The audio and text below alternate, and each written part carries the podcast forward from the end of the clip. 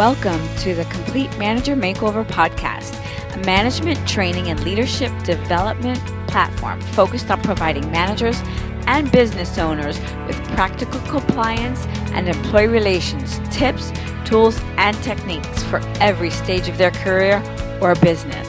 Our mission is to slash the statistic that employees don't quit their jobs, they quit their bad managers. Not anymore, because we are transforming the human and human resources with the complete manager makeover.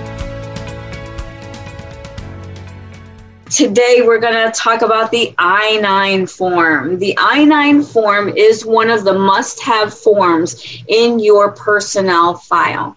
The I 9 form, in addition to the W 4 form, are two that if you only had those, you'd be in good shape from a regulatory standpoint.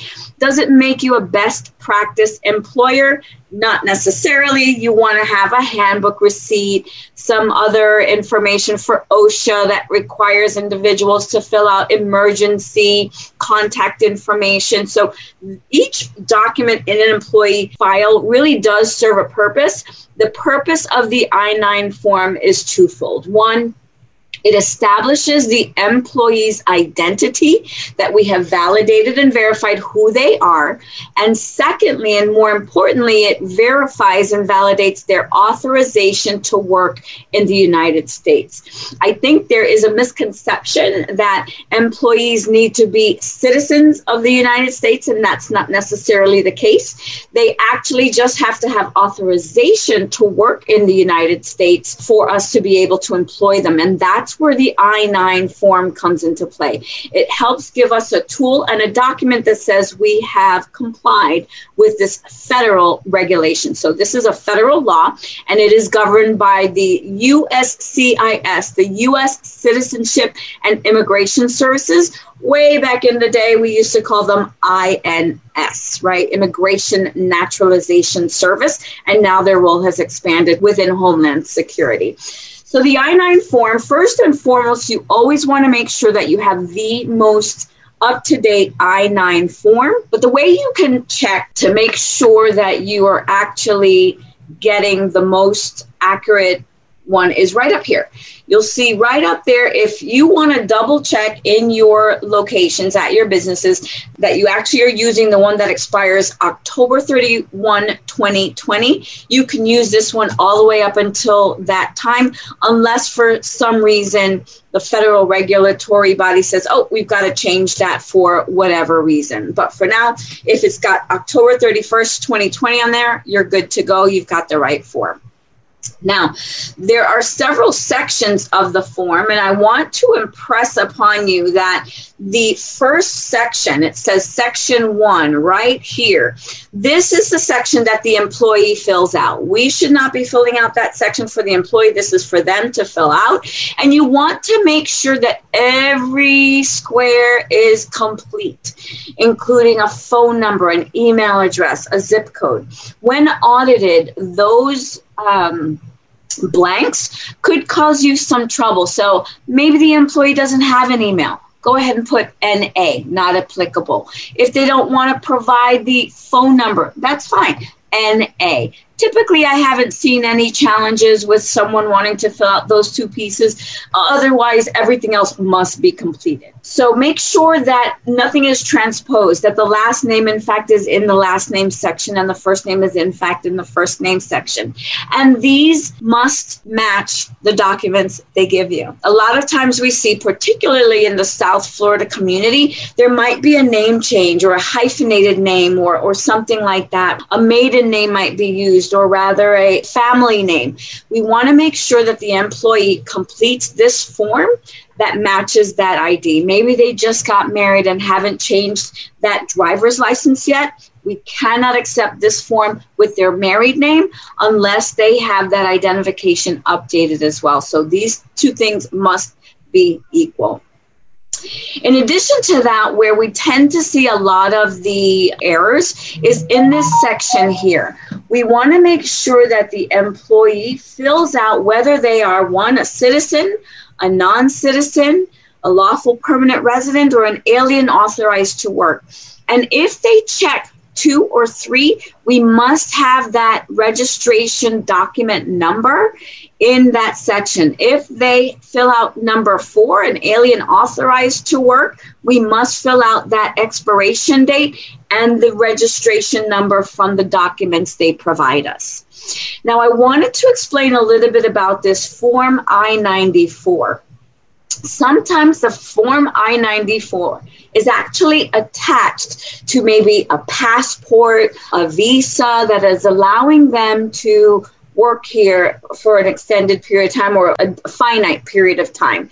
That I 94 form is usually just a kind of a piece of like card stock attached to that form that gives them that additional information to be able to work in the United States. And then, of course, if it's a foreign passport, you've got the place of issuance and things of that nature. And then the employee signs and dates it. It's important that the employee is dating this on the date they first come to work. Okay, this is a critical thing in terms of compliance for the I 9 document. This document must be completed by the employee on their first day of work. Now, you can request that they fill it out in advance, that's fine, but no later than that first day of work. That's where the employee stops in the event you need to help that employee translate it, prepare it, fill it out, you as the translator or the preparer must sign this section, this certification section that says, I helped this employee fill this out. Okay. Now, we may have employees whose primary language is Spanish. We in the United States are not permitted to use the Spanish I 9 form. Although it does exist, it is only for use in Puerto Rico. So definitely make sure all I-9s on your on US soil are English and if you need to help someone translate, prepare it, help them fill it out, you as the preparer or translator fill out this section. And then that's it.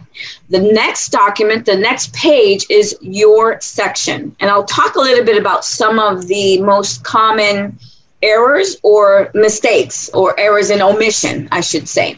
So again, you want to make sure that from the section one information, you are filling out this top section. Last name in the last name column, first name in the first name column. And I tend to see this is an item that gets missed all the time. We want to ensure that you are filling this section in, and I'll highlight it so you can see that. Citizenship immigration status. That is coming directly from where the employee indicated their status from here. So you'll simply say, okay, what was their indication?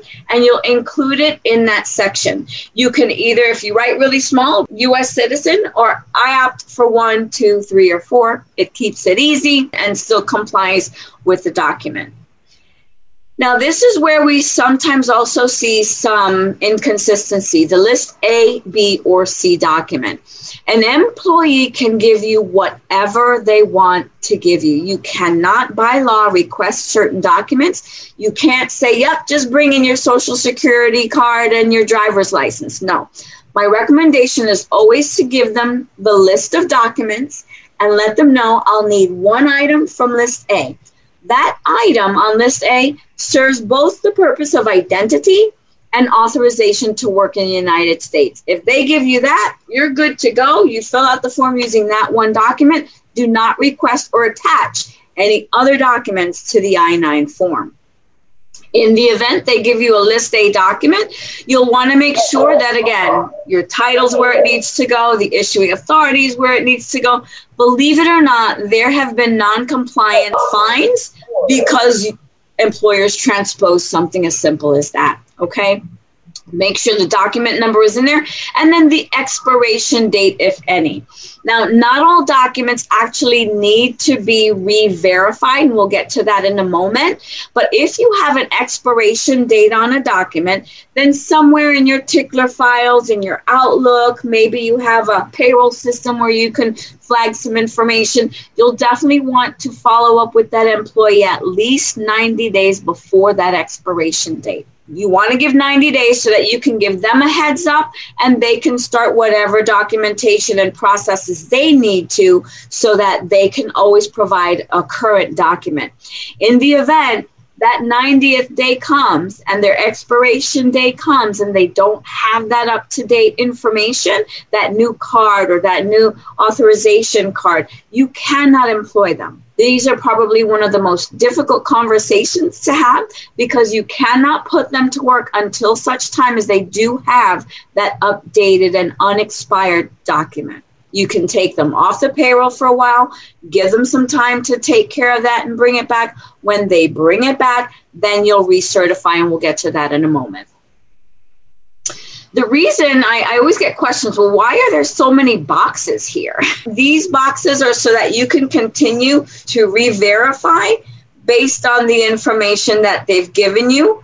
You might have a new document here. You've taken up this space. You need to re-verify. You've got the new document information. That's the reason there's a few more in there. So let's talk about list b and c documents. So let's say the employee does not have a list A document, then we'll need two forms of identification.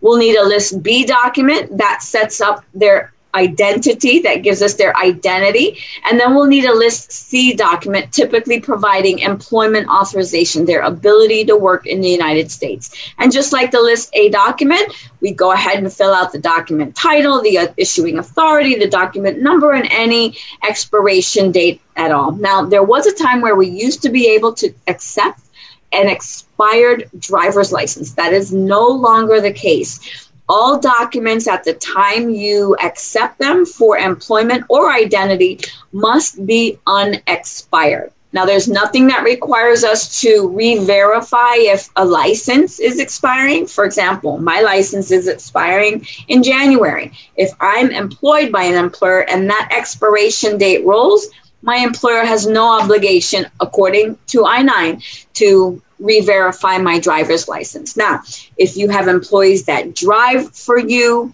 uh, that are using company vehicles, even their own personal vehicles for company business, then you'll definitely always want to obtain an unexpired driver's license, and you can use your payroll systems or a tickler file to make sure that people have up to date driver's licenses if they're driving on company time for company with company vehicles uh, for company purposes, even if they're using their own vehicle. And so then you'll also want to get the employment authorization. Typically, we see this as the social security card. Sometimes we see any of the other documents, and I'll show you what that looks like here in a moment. This is what documents can be presented. So I usually just take this third page, send it off, and say, when you come in for your start date, bring a list A item, a list of B and C. Oftentimes, the employee will have all this documentation that they want to give you. They hand you a passport and a license and a social security card all you need to do is grab either a list A item. If they've given you a passport, go ahead and take that passport, US passport, of course, um, or a foreign passport that contains a, a, couple of those stamps that we talked about, and give them back the rest so that you don't even make a copy of it or anything like that.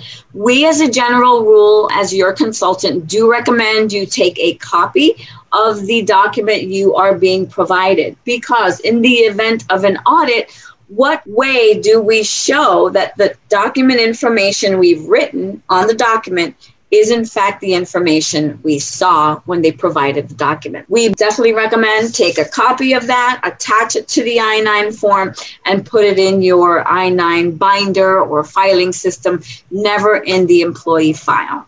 We don't put it in the employee file because that I-9 is subject to audit and if you have to hand over an entire employee file, everything else that that auditor reviews and sees may trigger an audit in some other regulatory agency. So we don't want to do that. Keep your I 9 forms separately. Sometimes we'll see birth certificates and citizen cards, any number of things. If you ever have a question about a document that you're seeing, first check this list and then, of course, give us a call. Let us know that you've got some questions.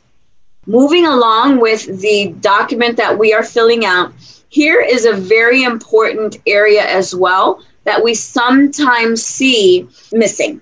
The date the employee first starts work must be indicated in this section here. We need to make sure that it's in this little line here and then the today's date. Now, here's why there's two different dates. You, as the employer, have up to three days to complete your portion of the I 9 form. Well, why the lag in time? Well, the lag in time is because maybe the employee forgot to bring their documents. Maybe they're handing you a passport, but you've realized it's expired that employee now has the next three days, and you can gainfully employ them until then to go ahead and provide you with the correct documentation. You'll want to make sure that the employee's first day of employment is listed as such, and the day you complete the I 9 form is listed in today's date. Be very cautious because you do have three days. You don't want that day to show that it's taken you five days to comply with the I 9 form. My rule of thumb trace it out for that day three, bug the employee those first three days, make sure they're getting it to you in time, and then go ahead and make sure you're accurately reflecting those dates.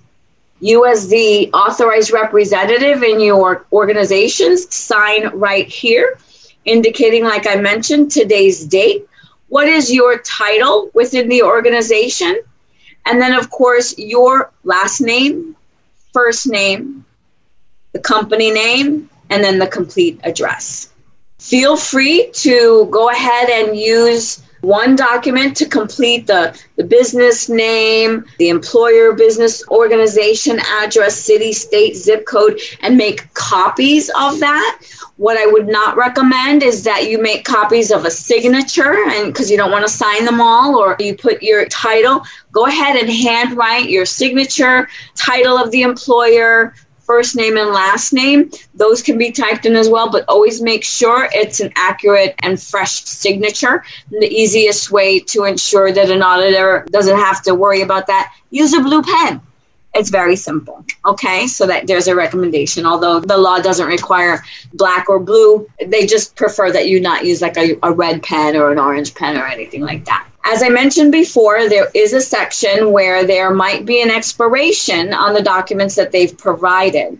Usually we see that in the list A document because it's their employment portion that needs to be re-verified. When you have a recertification or re-verification or even a rehire, that goes in section three. Well, what do you mean rehire, Lisa? Well, maybe last year we terminated someone. We pull their I 9 form. We can go ahead and put it in their termination file and set it aside. Maybe they come back next year and we don't need to get a whole new I 9 form. We pull their employee file out. We pull out the I 9 form. We have them re verify using those boxes above, and then they're good to go. You don't have to have the entire I 9 form re-verified or recompleted. And again, last name, first name, pretty straightforward. And then any of the document information with the expiration dates, and then your signature, a new signature date, and name of the employer down here at the bottom. So, not to be confused, some employers do just create a whole new I 9 form. There's nothing wrong with that. But if you don't have to and you still have the I 9 from previous for a rehire, why not use that?